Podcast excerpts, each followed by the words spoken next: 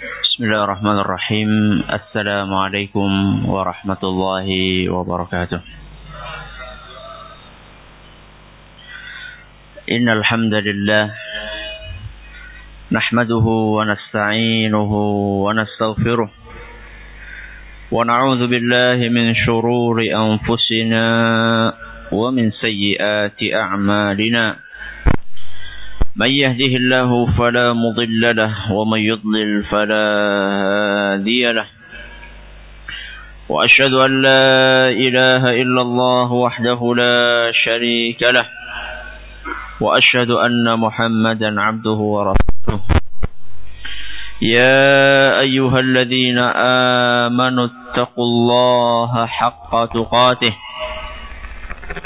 ولا تموتن إلا وأنتم مسلمون.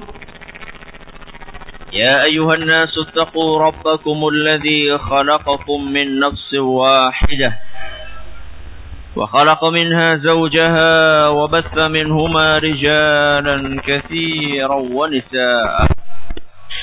واتقوا الله الذي تساءلون به والأرحام إن الله كان عليكم رقيبا. يا أيها الذين آمنوا اتقوا الله وقولوا قولا سديدا. يصلح لكم أعمالكم ويغفر لكم ذنوبكم. ومن يطع الله ورسوله فقد فاز فوزا عظيما. أما بعد فإن أصدق الحديث كتاب الله. وخير الهدى هدى محمد صلى الله عليه وعلى آله وصحبه وسلم. وشر الأمور محدثاتها وكل بدعة ضلالة Kita panjatkan puja dan puji syukur kehadirat Allah Tabaraka wa Taala. Pada kesempatan malam hari ini kita kembali diberi kekuatan, kesehatan, hidayah serta taufik dari Allah Jalla wa Ala. Kita berharap semoga Allah Tabaraka wa Taala berkenan untuk melimpahkan kepada kita semua ilmu yang bermanfaat sehingga bisa kita amalkan sebagai bekal untuk menghadap kepada Allah Jalla wa ala. Amin ya rabbal alamin. Salawat dan salam semoga senantiasa tercurahkan kepada junjungan kita Nabi besar Muhammad sallallahu alaihi wasallam kepada para sahabatnya, keluarganya dan umatnya yang setia mengikuti tuntunannya hingga hari akhir nanti. Kata salah seorang ulama yang dia bercerita, "Kanu yad'un Allah 'azza wa jalla an yuballighahum Ramadan sittata ashhur." Yang artinya para ulama salaf mereka itu sudah meminta kepada Allah agar dipertemukan dengan bulan Ramadan enam bulan sebelum datangnya Ramadan. Enam bulan. Jadi enam bulan sebelum Ramadan mereka sudah apa? Wis siap-siap. Ngatung sing kaya gue nengkene. Hah? Ada sebagian orang yang juga merasa sedih ya, merasa nggak enak datang Ramadan karena tidak bebas lagi untuk makan dan apa? Dan minum. Seperti kita dulu ketika masih kecil ya. Kalau kita dulu masih kecil, aduh, Ramadan maning, Ramadan maning, puasa maning, puasa maning. Ya. Orang-orang yang seperti itu belum bisa merasakan indahnya dan nikmatnya Ramadan. Padahal bulan Ramadan adalah bulan yang sangat indah, bulan yang sangat nikmat. Tapi tidak setiap orang yang ketemu dengan bulan Ramadan, dia akan merasakannya. Dia akan merasakan nikmatnya, belum tentu. Maka para ulama menggariskan kiat-kiat agar kita bisa merasakan nikmatnya Ramadan. Agar kita bisa merasakan indahnya Ramadan. Agar kita bisa termasuk golongan yang pertama dan terhindar dari golongan yang kedua. Ada beberapa kiat. Di sini saya siapkan ada enam kiat.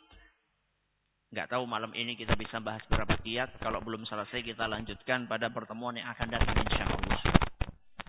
Kiat yang pertama adalah memperbesar rasa tawakal kepada Allah Jalla wa'ala. Memperbesar rasa apa? Tawakal. Apa hubungannya Ustaz antara tawakal dengan Ramadan? Bulan Ramadan adalah merupakan bulan yang penuh dengan amal ibadah. Apa saja contohnya? Hah?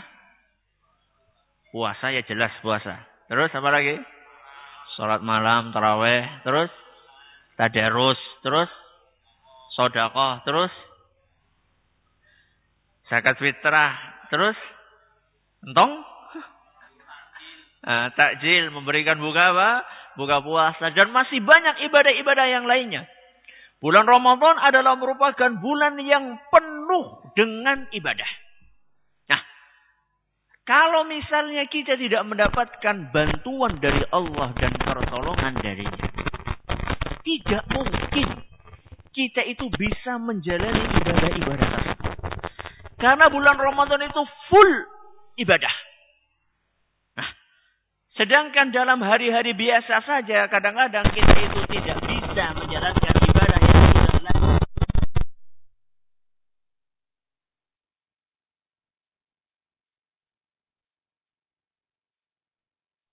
curahan karunia pertolongan dari Allah Jalla wa'ala dan taufik darinya agar kita bisa kuat menjalani ibadah-ibadah tersebut caranya adalah dengan memperbesar rasa apa tadi?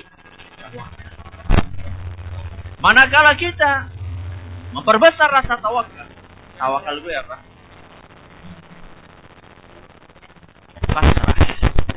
Pasrah. Huh? Apa tawakal?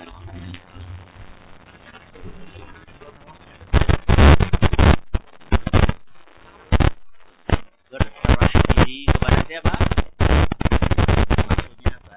Maksudnya kita itu sadar di dalam hati kita yang paling dalam bahwasanya kita kalau tidak mendapatkan pertolongan? Jadi kita berserah, betul-betul kita itu berserah kepada Allah wa. Dan kita sama sekali tidak menggantungkan diri kepada kekuatan pribadi kita, tapi kita betul-betul berserah diri kepada Allah Jalla wa'ala wahai Rabbi tidak mungkin saya bisa menghadapi bulan Ramadan dan beribadah di dalamnya kecuali seandainya aku mendapatkan pertolongan darimu wahai Allah Jalla dan para ulama salaf kita mencontohkan rasa tawakal itu dengan contoh yang luar biasa yang tadi sudah kita bawakan. Berapa bulan? enam bulan dan ini menunjukkan betapa tinggi rasa tawakal mereka. Enam bulan sebelum datangnya Ramadan, mereka sudah minta kepada Allah, wahai Rabbi, kalau bukan pertolongan darimu, nggak mungkin saya itu bisa ketemu dengan apa? Ramadan. Apa mesti kalau Ramadan ini tinggal 10 hari lagi, apa mesti kita akan ketemu dengan bulan Ramadan? Mesti nggak?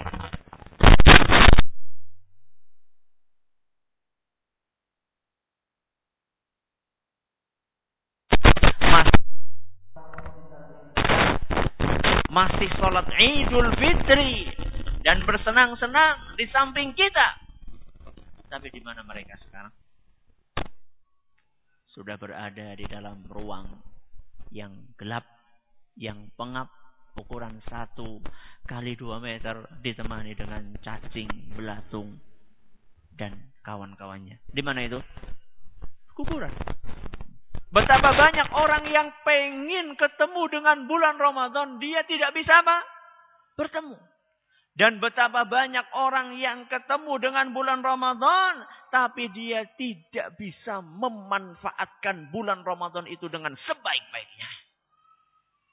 Maka kita sangat membutuhkan pertolongan dari Allah Jalla wa'ala. Pertama, agar kita bisa ketemu dengan bulan Ramadan.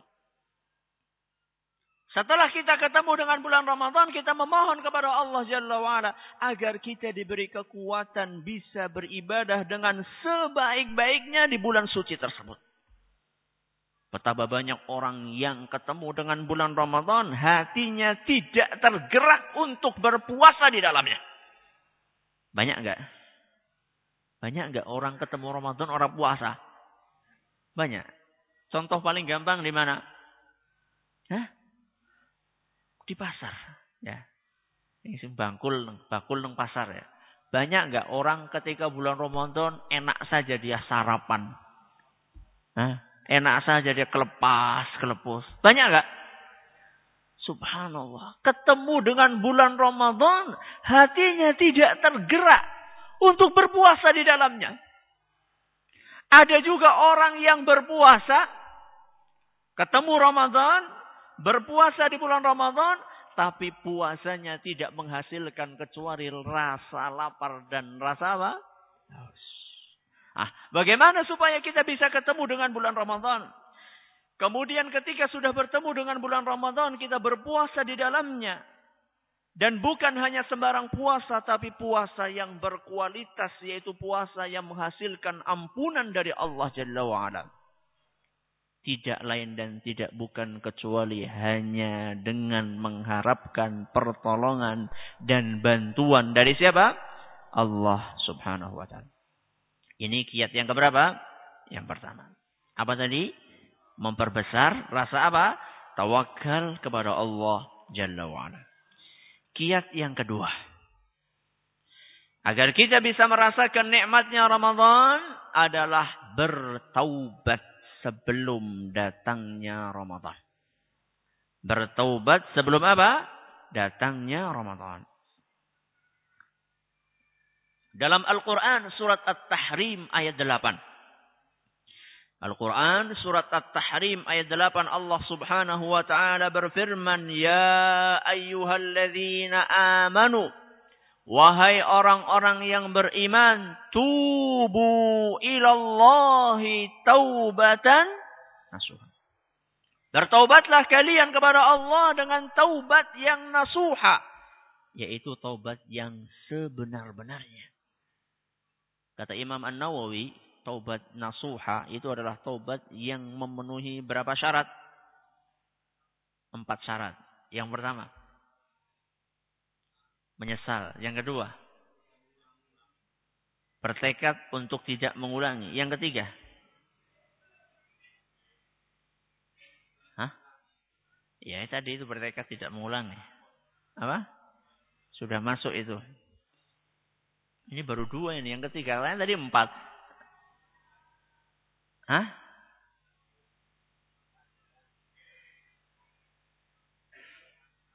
Apa? Ya itu sudah menyesal itu. Ah, yang ketiga.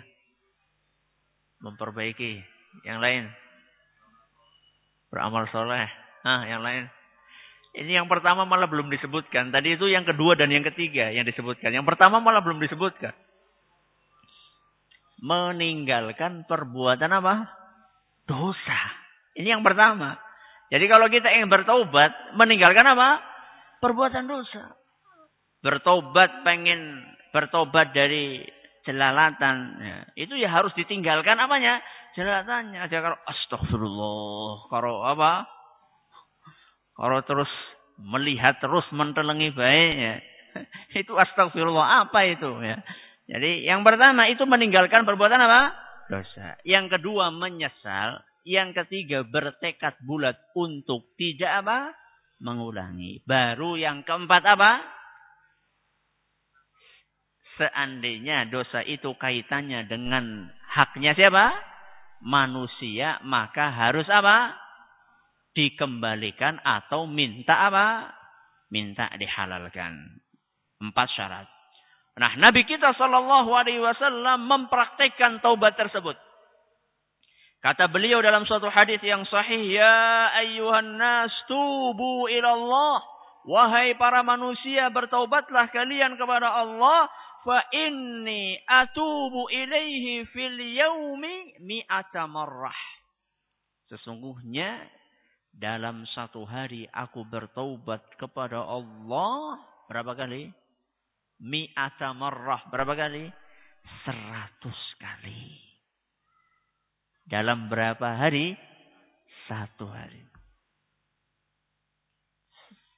Sing tang beriki sing atas niku sinten? Hah? Berapa kali? Seratus kali. Siapa itu? Rasulullah SAW. Siapakah Rasul? Orang yang sudah dijamin masuk surga. Orang yang seluruh dosanya sudah diampuni oleh Allah Jalla wa'ala. Apa ada di sini yang sudah dijamin masuk surga? Wonten apa mboten?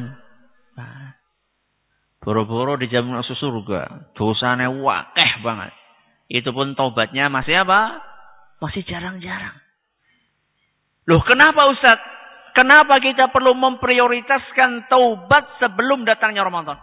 Apa hubungannya antara taubat dengan Ramadan? Siapa yang tahu? Apa hubungannya taubat dengan Ramadan? Ah, ambleng temen ini. Apa hubungannya antara taubat dengan Ramadan? Ramadan bulan suci. Terus Berarti orang yang nggak suci itu nggak bisa masuk Ramadan gitu. Bagus. Orang kalau banyak maksiatnya buat ibadah we enteng apa abot? Abot. Kok tahu? Karena banyak apa?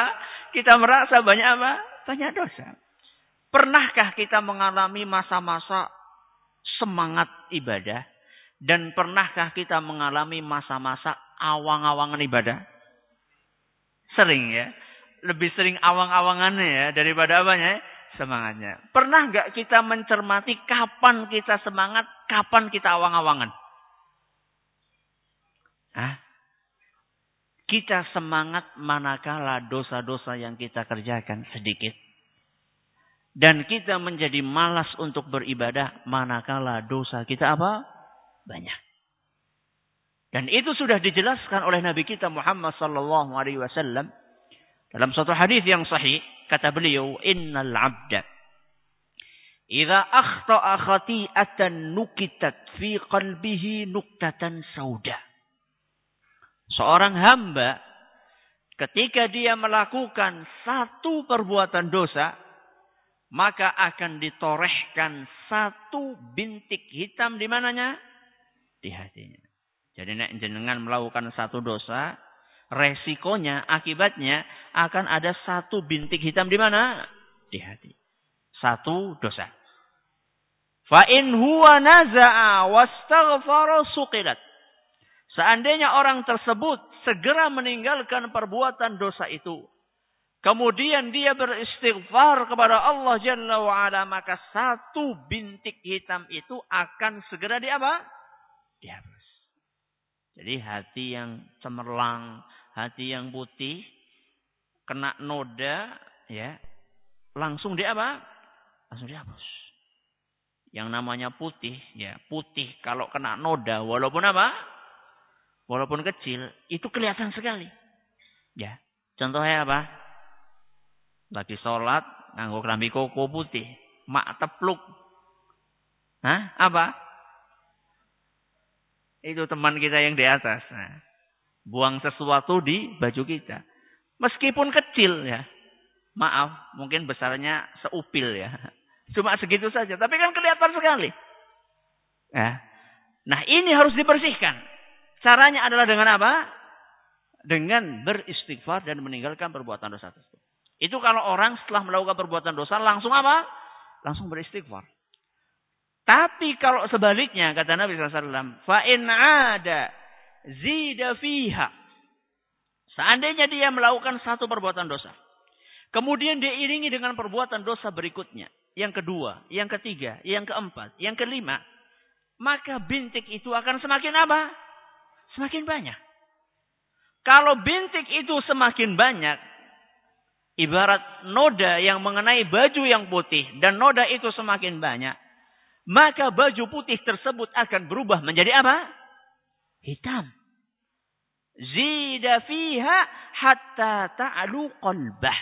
Sampai menutup hatinya. Kata Nabi SAW.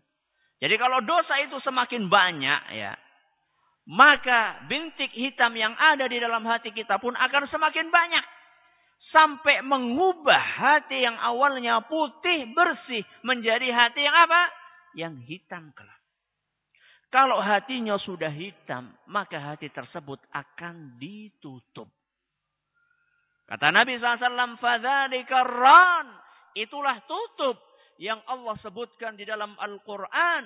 Kalla bal rana ala qulubihim ma kanu yaksibun. Itulah tutup yang menutup hati seseorang akibat dari perbuatan yang mereka kerjakan. Itu. Jadi kalau misalnya kita itu lagi males beribadah. Digawa sholat rasanya abot banget. Untuk puasa sunnah juga susah. Untuk ngaji juga malesnya luar biasa. Apalagi untuk bersadakah. Maka curigailah hati kita. Mungkin saat itu hati kita sudah apa? Sudah hitam. Nah, kalau misalnya kita ingin menghadapi bulan Ramadan dan merasakan nikmatnya Ramadan serta indahnya Ramadan dan kita ingin maksimal beribadah di bulan Ramadan, maka kita harus persiapkan hati kita. Kita bersihkan hati kita sehingga kita masuk bulan Ramadan dalam keadaan hati yang cemerlang, hati yang putih bersih. Kalau mau apa? semangat masuk ke dalam bulan Ramadan.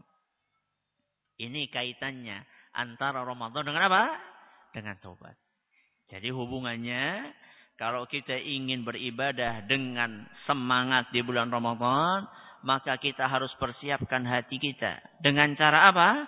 Membersihkannya dari dosa-dosa, yaitu dengan lantaran apa? Taubat. Tapi berbicara masalah taubat, hati-hati.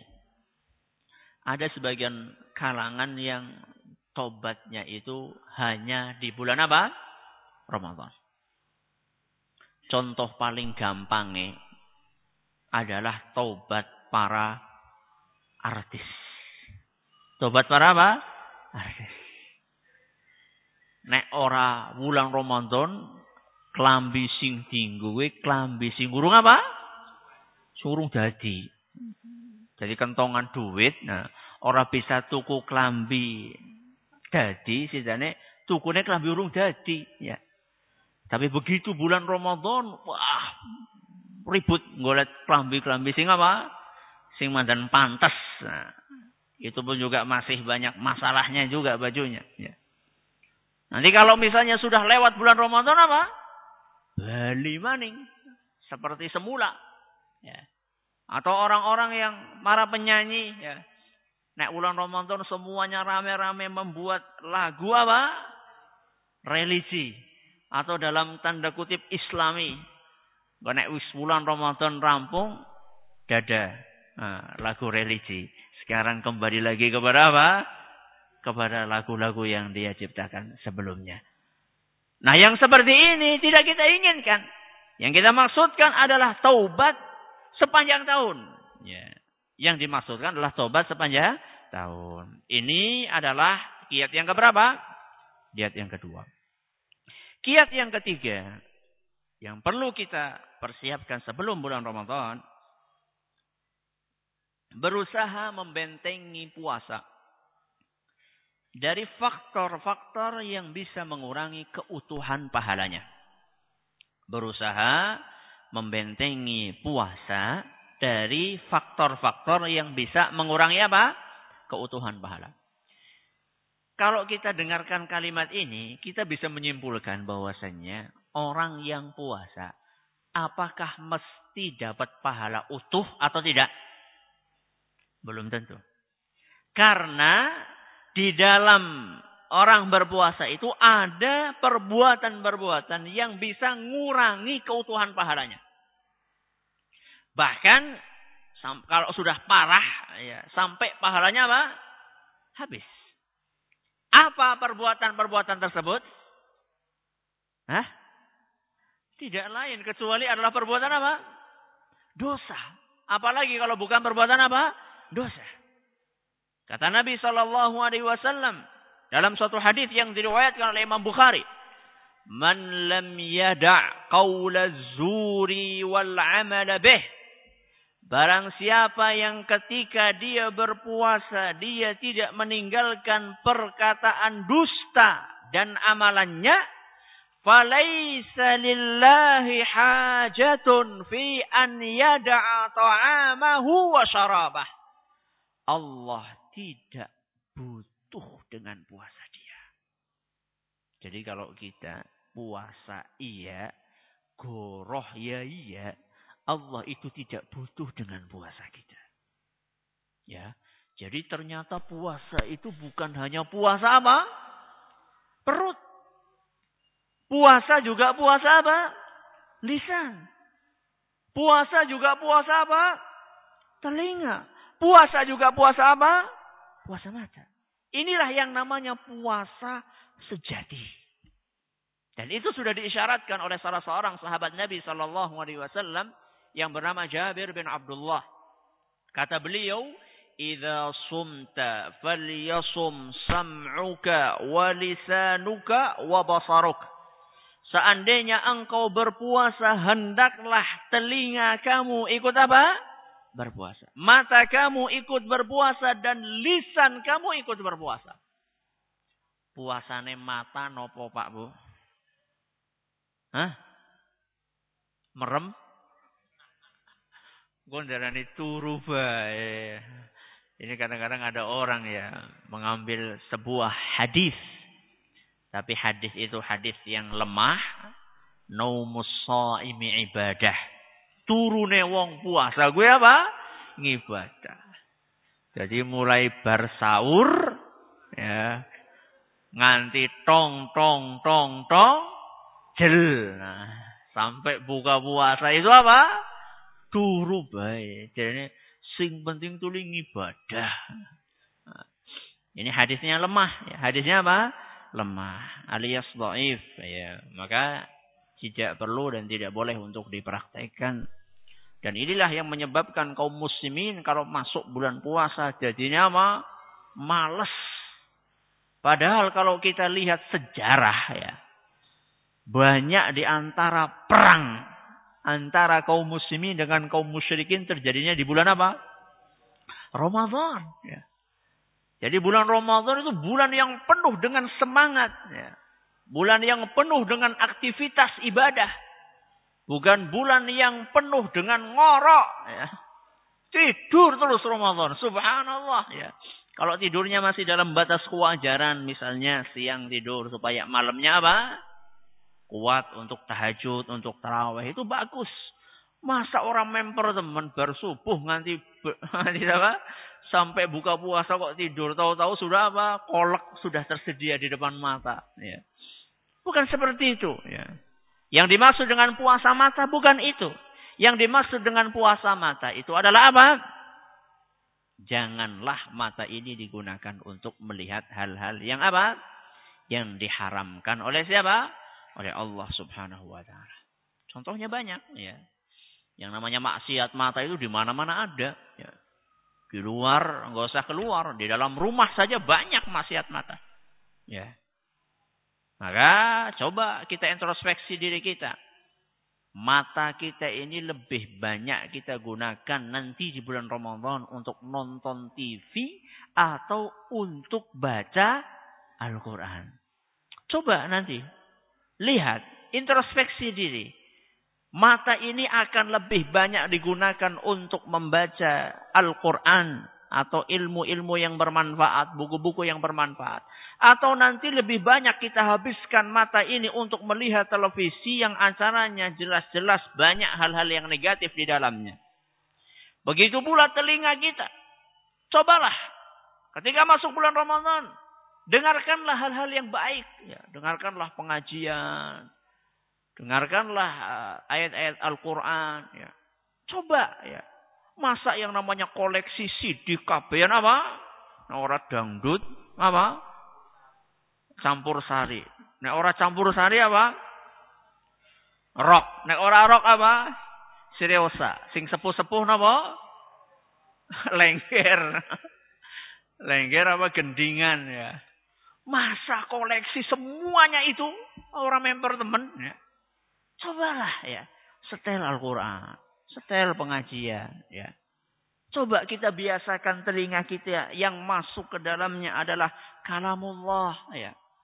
Lantunan ayat-ayat suci Al-Quran, pengajian, taklim, kajian Islam ilmiah.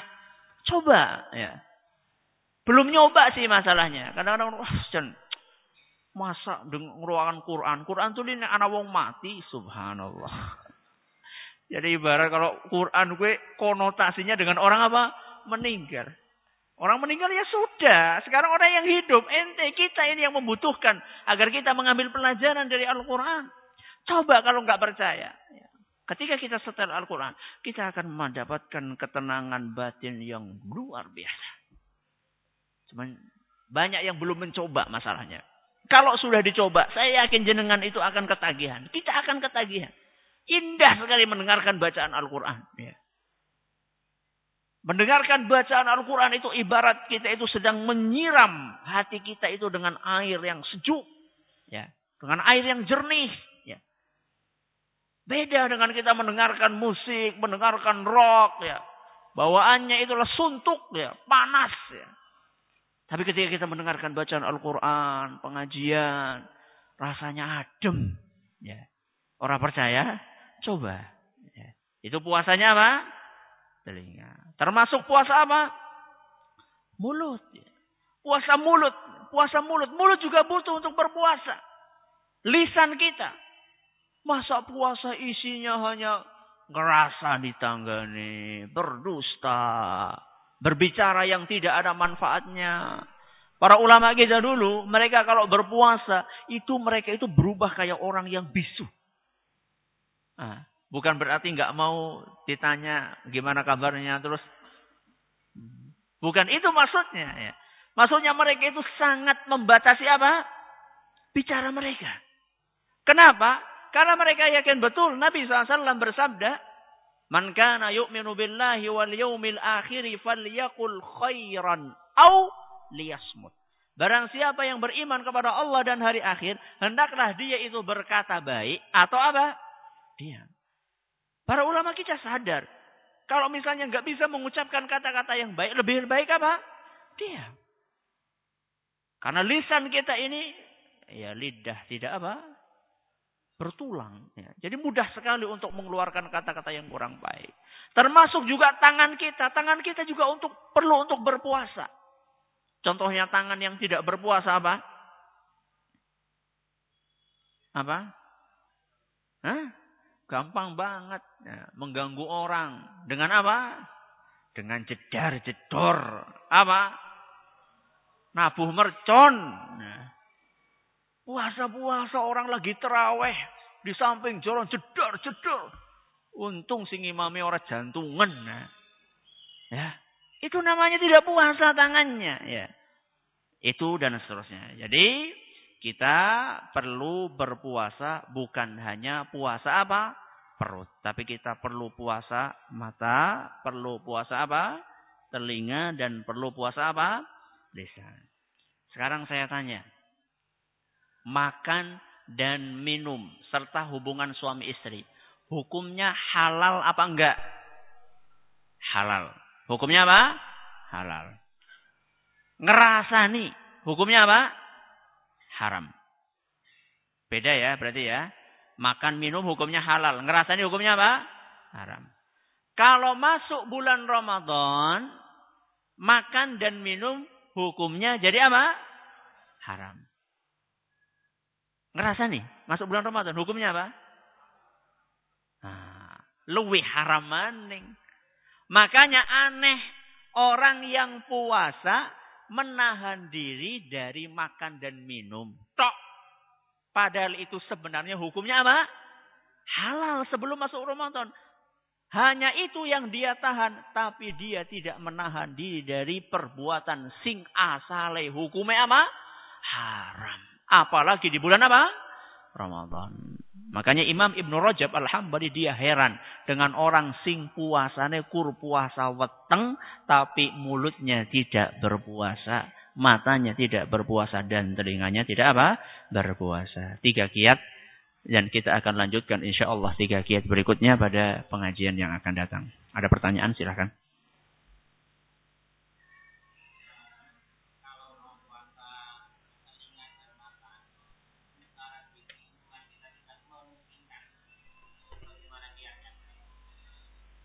Kalau kita pengen puasa mata dan telinga, tapi lingkungan tidak memungkinkan, bagaimana caranya? Caranya meminimalisir untuk keluar dari rumah. Kecuali kalau di rumah kita juga tidak bisa. Nah. Meminimalisir untuk keluar rumah. Bukan berarti tidak keluar rumah. Ya. Ketika kita keluar rumah, maka keluarlah dari rumah dalam keadaan berusaha untuk menjaga mata dan lisan kita. Saya akan bawakan satu contoh praktek ulama salaf bagaimana mereka itu menjaga pandangan mata. Seorang ulama yang bernama Al-Hasan, dia pernah keluar dari rumahnya sholat idul fitri. Ketika pulang dari sholat idul fitri, dia ditanya sama istrinya, Wahai suamiku, sudah berapa cewek cakep yang kamu lihat di jalan tadi? Istrinya tanya kepada suaminya. Begitu sholat idul fitri pulang, sudah berapa cewek tadi dilihat di jalan? Apa kata suaminya? Demi Allah, semenjak saya keluar rumah, sampai saya masuk rumah kembali, saya tidak melihat kecuali ujung jempol kaki saya. Semenjak keluar, sampai apa? Pulang. Dia cuma lihat apa? Jempol kaki. Siapa sih kayak gue nang kene ngacung? Hah? Itu itulah bagaimana para ulama kita mencontohkan menjaga apa? pandangan. Padahal kondisi saat itu kondisi yang subhanallah masih banyak artinya wanita-wanita yang jilbabnya lengkap. Apalagi di kondisi di zaman kita ini.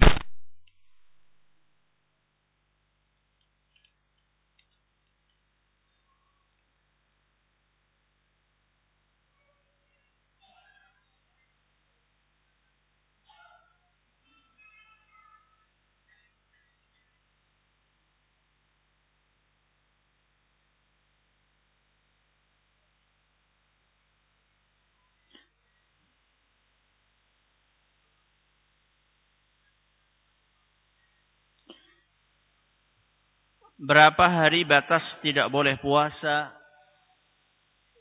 Sunnah atau membayar hutang sebelum puasa Ramadan. Boleh insya Allah ya.